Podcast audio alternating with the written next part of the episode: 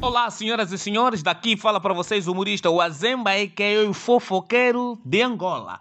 Para todos os palopes, pronto, nem falar só assim, todo mundo que entende a língua portuguesa. Sejam bem-vindos mais uma vez neste nosso nossa rádio na Cordabamba.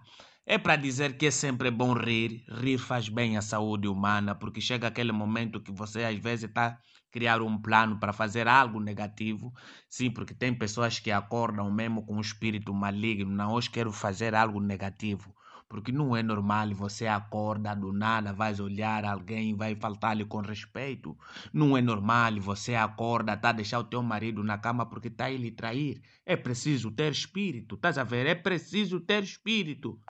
Mas pronto, hoje na verdade vamos falar sobre percas de hábitos e cultura. Não é? Eu estou um pouco triste. Eu estou muito triste com o nosso povo Mumuila, não é? Mumuila são povos dali da parte sul, não é? São pessoas muito humildes, são chocos, são pessoas humildes, meus irmãos. São aquelas pessoas que só vestem, não é? A partir da parte pélvica para baixo, ou seja, só metem roupa e cobrem o corpo só simplesmente da parte da cintura para baixo. Da cintura para cima é só xuxa. É ver os seios mesmo, já. Você sente mesmo, tá aqui a natureza, a própria obra da natureza. Aquilo que Deus fez com muito gosto. Desde então, aquilo era um hábito, eu olhar as mumuílas andarem e eu ver os seios. Ai, que coisa linda. Aquilo não é preciso não se assustar. Aquilo já era algo normal, não é? Porque elas acabaram por se enquadrar aqui na capital, aqui em Luanda. Se enquadraram aqui na capital porque têm vendido mel. Elas vendem mel. Mas eu acho que, para além de mel, eles têm algo mais importante do que mel. As próprias xuxas, não é? As xuxas é algo, pronto, inigualável.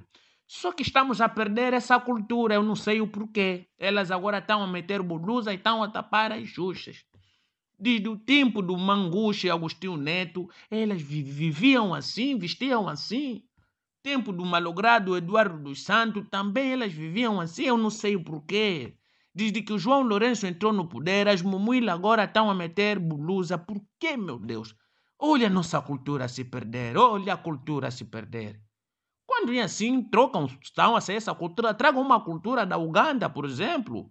Na Uganda tem uma cultura específica. Sim, não sei se vocês sabem, na Uganda, não é? Há uma cultura que depois do casamento o homem é obrigado a passar a noite com a tia da esposa. Que maravilha. Por isso que eu digo, África é o melhor continente do mundo, tem grandes obras da natureza.